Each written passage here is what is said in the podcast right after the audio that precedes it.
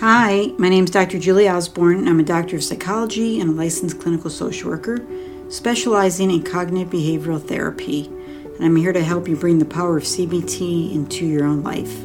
So, in this podcast, I'm going to share with you some practical ways to apply CBT principles so you can achieve a greater level of happiness and satisfaction in your life and relationships.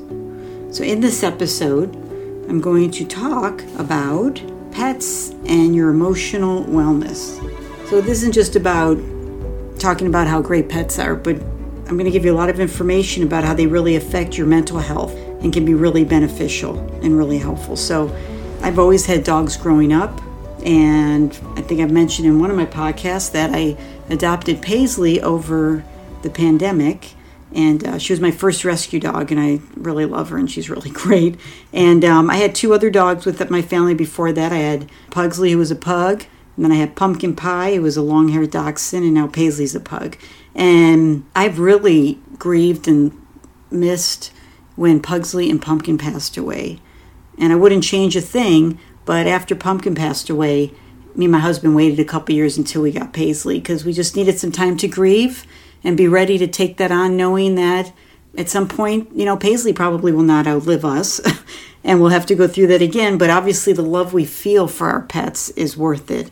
And um, we are grateful that we have her. So she's another part of our family and she affects us in a really positive way. And so I thought, you know, this would be a really fun topic to talk about, but also, again, giving you more information and maybe some more insight and depth into what your pet does for you as well. So we would love this revolutionary breakthrough for us to find a way to lower blood pressure, lessen our depression, boost our immune systems, enhance our sense of emotional well being, decrease our feelings of loneliness, increase motivation, increase your self image, and promote our ability to trust, right?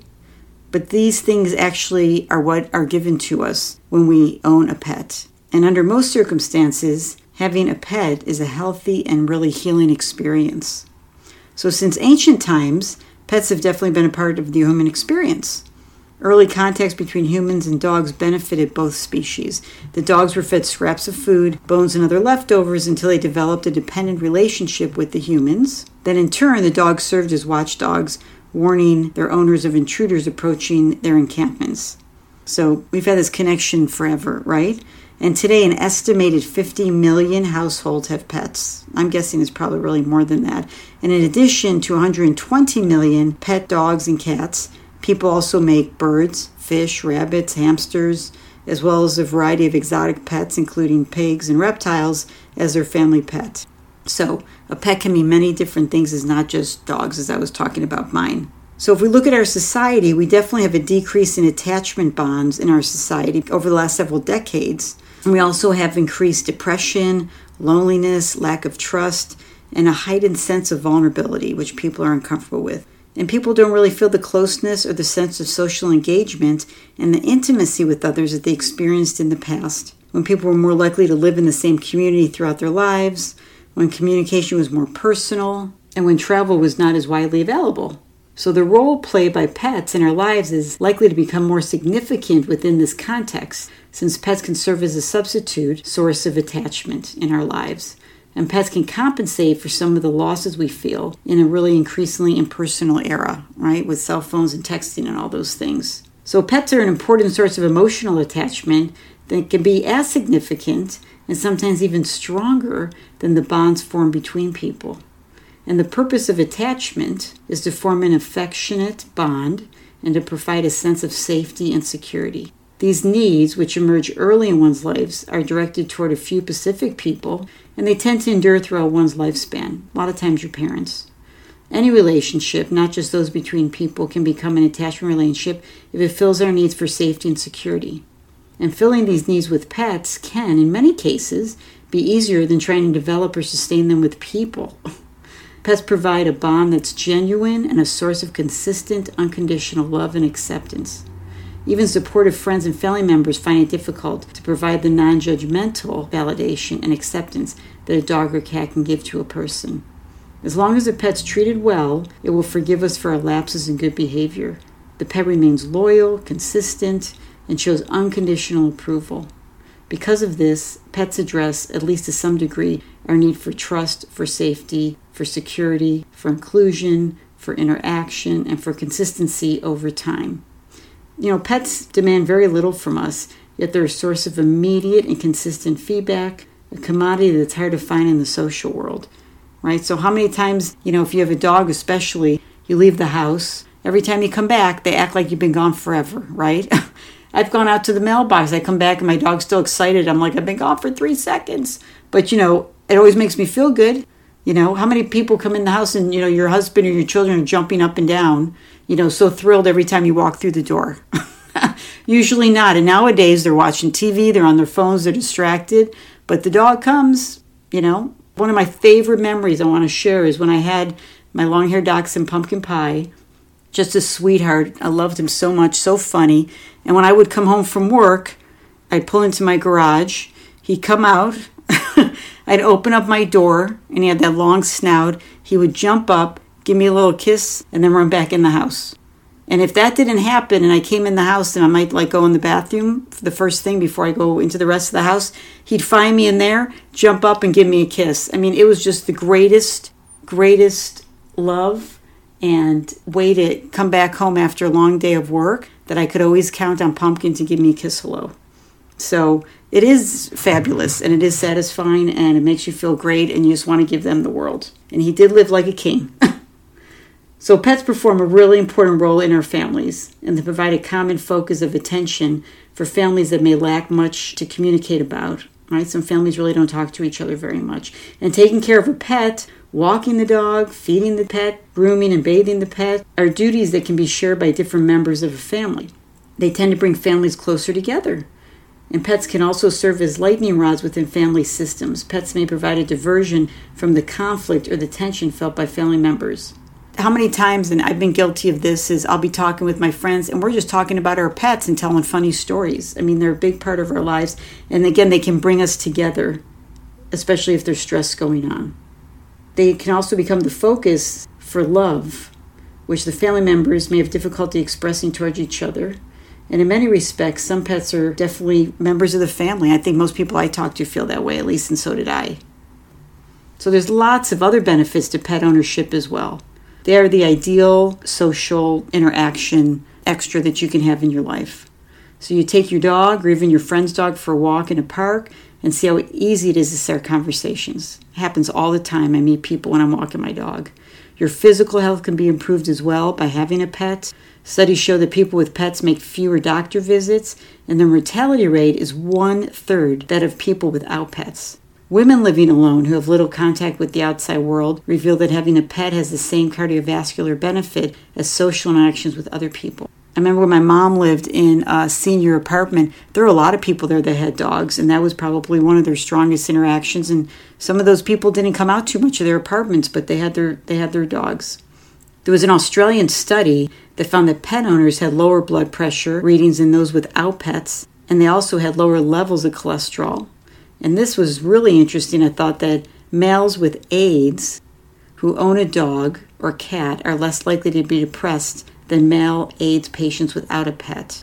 And one study even showed that pets can make psychotherapy progress faster, which I really love, right? So, despite the many benefits people experience from pet ownership, I just want to emphasize that having a pet's not for everyone. So, listening to this podcast, don't think you have to go get a pet. some people have really bad allergies. You know, some people should not try to have a dog or cat in the house because of that. You know, and unless you're able to keep your pet vaccinated, healthy, groomed, and well fed, it's advisable not to be a pet owner. And if the pet becomes ill, you know, the financial consequences could create a real problem. So you really need to be ready and prepared to have a pet because I know it's exciting to see a cutie little dog or cat when you go to a pet fair and you just want to take all of them home. But you really need to think, you know, can I afford the food, the vet? You know, what if something happens to my dog? Can I afford to, you know, take them and, you know, take care of them? ear infections are so common, right? Having to buy the medicine, it can be a real expense. So you want to be prepared and not just take in a pet because, you know, you feel like it, right? So going back to my mantra, making decisions based on what's best for you, as well as your family and your pets, not how you feel. Pets can be our most personal and trustworthy companions in our lives. They're always there for us, regardless of how we look or feel. Whether we're thinking positive about ourselves or not, they accept us unconditionally. And caring for our pets helps to structure our day and give the day at least some meaning. And structure can always help with depression for sure, as well as anxiety. Having that structure of showing the nurturance, loving your pet, and being able to take care of them, take them for walks. When you might feel like there's nobody else out there that really understands you, you can always go to your pet and you can receive and get love from them, which can make all the difference. Pets can also enhance our social lives, and petting animals seems to lower blood pressure, enhance our immune system. So, you know, you're giving to them and they love being petted, but it also giving back to you as well. You know, we all have heard, I'm assuming most of us have heard that, you know, a lot of uh, pets, especially, you know, dogs that are pet um, therapy dogs, you know, go into psychiatric hospitals, go into nursing homes. You know, I remember when my dad was actually in hospice that someone brought their dog. My dad loved dogs, brought their dog in to just, you know, visit with the patients and spend time with them. And you just see, he just brought a smile to his face and he just loved being able to pet the dog and feeling that unconditional love from a, a dog that he just met for five minutes. So that was really cool. So let's talk about the difficulty of when a pet dies or is lost. And the sense of grief can be really devastating. And this is the part where I was saying that for me and my family, we waited a couple years to kind of be ready to really take this on, knowing that this loss might be there at some point. And many people are unable to understand the enormity of the grief experienced by a pet owner when their pet does die or is lost. And the grieving pet owner is often left to process their feelings of loss without adequate social support. And the degree of attachment we feel with our pet who dies is a good indicator of how intense the grief reaction will be. Pet owners experience depression and a significant disruption in their functioning after the death of a pet, especially if the attachment bond is strong. I understand that. People experience the loss of a pet in a manner similar to the grief response when a beloved person dies, and the grief process usually begins with a feeling of numbness and disbelief. Then there's a period of sadness, guilt, depression, Sometimes a person in grief over the loss of a pet will also experience anger, maybe towards the veterinarian or towards the person who maybe caused an accident that killed their pet, or even towards friends who don't seem to understand the degree of pain they're experienced by grieving the pet. I think a lot of people minimize and like, well, you can just get another dog. It's not just another, you know, dog. It's not just another, like, oh, your car broke, go get another car. like, this is an emotional attachment. So it's important to understand what your friend, your family member, someone you care about is going through. So a bereaved pet owner may even direct anger inwardly towards him or herself if there's an overwhelming feeling of guilt over the death of the pet. So grief reactions often involve preoccupation with thoughts and memories of the pet and a decreased ability to focus and concentrate on other things. And over time, there's especially it's typical, you know, that you get to the acceptance of the loss and eventually openness to having a new pet. I tend to tell people, you know, it's not always the best idea to just get a new pet immediately after the death of a previous pet because we need time to process the death of the first pet. But that's not absolute, like nothing's absolute, right? That some people do get a new pet right away and that's the best thing for them. I've known some people that have said, you know, they've tried to wait and they were just so sad and getting the new pet made all the difference. So, you know, take time to reflect talk with your family, talk with friends to decide what the best thing is. It's not about running out and getting a new pet and thinking you're not going to have to feel the pain because you still will. But that still might be okay. And maybe the love and unconditional love you get from the new pet will help you process the grief, but you're still going to have to go through that loss. And you never know how you're going to handle it. You know, I never really thought that I'd get, or keep, I should say, my dog's ashes. And I've kept both of my dog's ashes, and they're up on my mantle. And I have some fun things around them, and I feel good when I see them and think about them and I feel their energy in the house. So in the past, I would have said, oh no, I wouldn't do that. But I ended up doing that because I felt that close to them. So whatever works for you is, is what works for you. Because there's so many individual differences in how we react to the loss of our pet.